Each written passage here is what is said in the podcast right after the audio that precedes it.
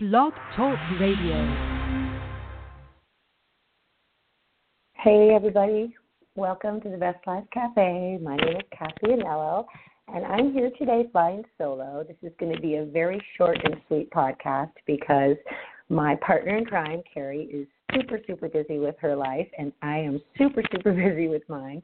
But I wanted to come on here today, anyways, uh, and just talk to you a little bit about what's coming up and invite you to either be a guest on our show next week or send in your own uh, version of a Valentine. And what our show about next week is about Valentine's. It's about love. It's about Cari and I are going to expose some of our deepest sort of deep secrets when it comes to uh, relationships, online dating, all the fun things that goes with being in relationships right now or being in your life and looking for a relationship. And we just thought Valentine's Day would be a great way to do that. So we're inviting you to do a couple of things. One, if you have a question for us, which we already have questions from a lot of people that we're going to be answering, super fun things. But if you have a question, you can email Cathy at cathyanello.com and send that. You can also send in a dedication to your Valentine. Like, say you have somebody that you want to say, I love you too, then we will read that on the air and we will give you the minutes that it's going to be, and you can go home that night and you can put that podcast on and you can play your dedication for your Valentine. So I am a strong proponent of love, and Cari is too, and so we are super excited about next week's show. That will be at 8:30 a.m. Pacific Standard Time. We can also take calls. The call-in number is always 646-787-1842, and you can call in and do your own dedication on that show. We're scheduling a whole hour for it. So I just wanted to touch base real quick on that and let you know how grateful we are for really all of the things that the Best Life Cafe has brought Cari and I and all the guests that we've been able to meet. And on the same tune, if you have something to share with the masses and you don't know how to get your stuff out there, we are a super great avenue for that. So we would love to have you again, Cathy at cathyanello.com send me any kind of proposal to be on the show. If you're an author, a light seeker, maybe you have your own podcast that you want to promote, magazine, blog. We love to help people get noticed in a busy, busy world. And I know that a lot of people that have been on our show have ended up getting, you know, either coaching groups or uh, clients for readings from it. And so it is a great place, and we would love to have you. So now to the meats and potatoes of today's show. I thought it would be super fun to sort of talk to you guys about just my life and what has been going on for me and what my next project is. A lot of times on the interviews that I do on other people's shows, I get asked, you know, how did you get to this journey and how, what are you doing next? Because once you write one book, everybody wants to know when you're going to write the second book. So the second book that I'm writing, and I am writing it, is called The Happy Mistake. And what's a mistake? So, a mistake is an action or judgment that is misguided or considered wrong. Error, fault, inaccuracy, omission, blunder, miscalculation, misunderstanding, faux pas, slip of the tongue, boo boo. But we all make them. I mean, I think that's the biggest thing is we all make mistakes. But sometimes there's these times in your life, OMG, that was the biggest mistake I ever made. And you might beat yourself up for days, months, or even years. And sometimes there's times where you know you can't really fix your mistakes.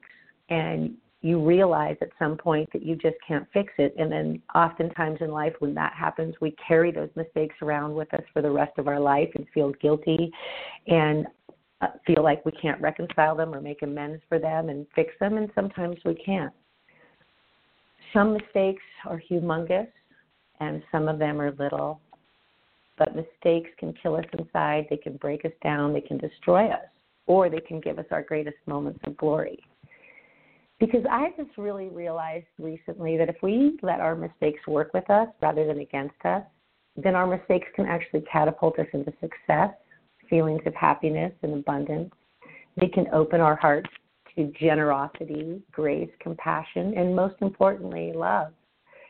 Because what we have to do, and what I realized in the writing of even part of this book that I've done, is that we have to reframe the way that we view our mistakes. We have to make peace with our mistakes and see the gifts that they have for us. And you can then sort of look at the good or bad and go to a place of neutrality so that you can become sort of an observer rather than beating yourself up for the perceived consequence. Because recently, most recently, I have realized that life is just simply all about the choices that we make. And some of them are split minute choices that can quickly alter the neatly woven path that we have eloquently written in our minds right before our eyes. I have a quote that sits on my refrigerator that reminds me, and it says, At any moment, the decision you make can change the course of your life forever. I am a absolute strong believer that that is true, and I used to think, oh, well, it doesn't matter, everything happens for a reason, until I couldn't rationalize that anymore. And what I realized about the happy mistake is that it's actually not so much that everything happens for a reason, but that the dots always connect. And when you simply trace it back, like every experience since the time you were born to right now, those dots are setting before you a path, sort of like the yellow brick road follow. And on that path, we have only one component that connects those dots, and that's choice. Critical choice points in your life. They seem reasonable, but not so easy to put into practice. And so the happy mistake in in the book that I'm writing, I share some of my biggest mistakes, some of the regretting, some of the times I had to get on my knees and pray for a redo. And I share how, with the help of some amazing people, I learned to reframe my mistakes into my greatest teacher. And I think that my last book pretty much talked about how I had found my voice and found sort of uh, light in a hopeless situation. And most recently, this experience in my life that caused me to write this book also ended up having such a great, great, great advantage in my life that I now, even just today, someone said to me, Wow, Cathy, life's just coming for you because of all these great opportunities that have been coming my way and these great people that I've been meeting and things that have happened since I've sort of reconciled my mistakes. And I was like, oh, I love that. Life is coming for you. Like, I don't even have to leave my house. It's pretty fun. So, anyways, there was a time this summer where I really had to look at myself and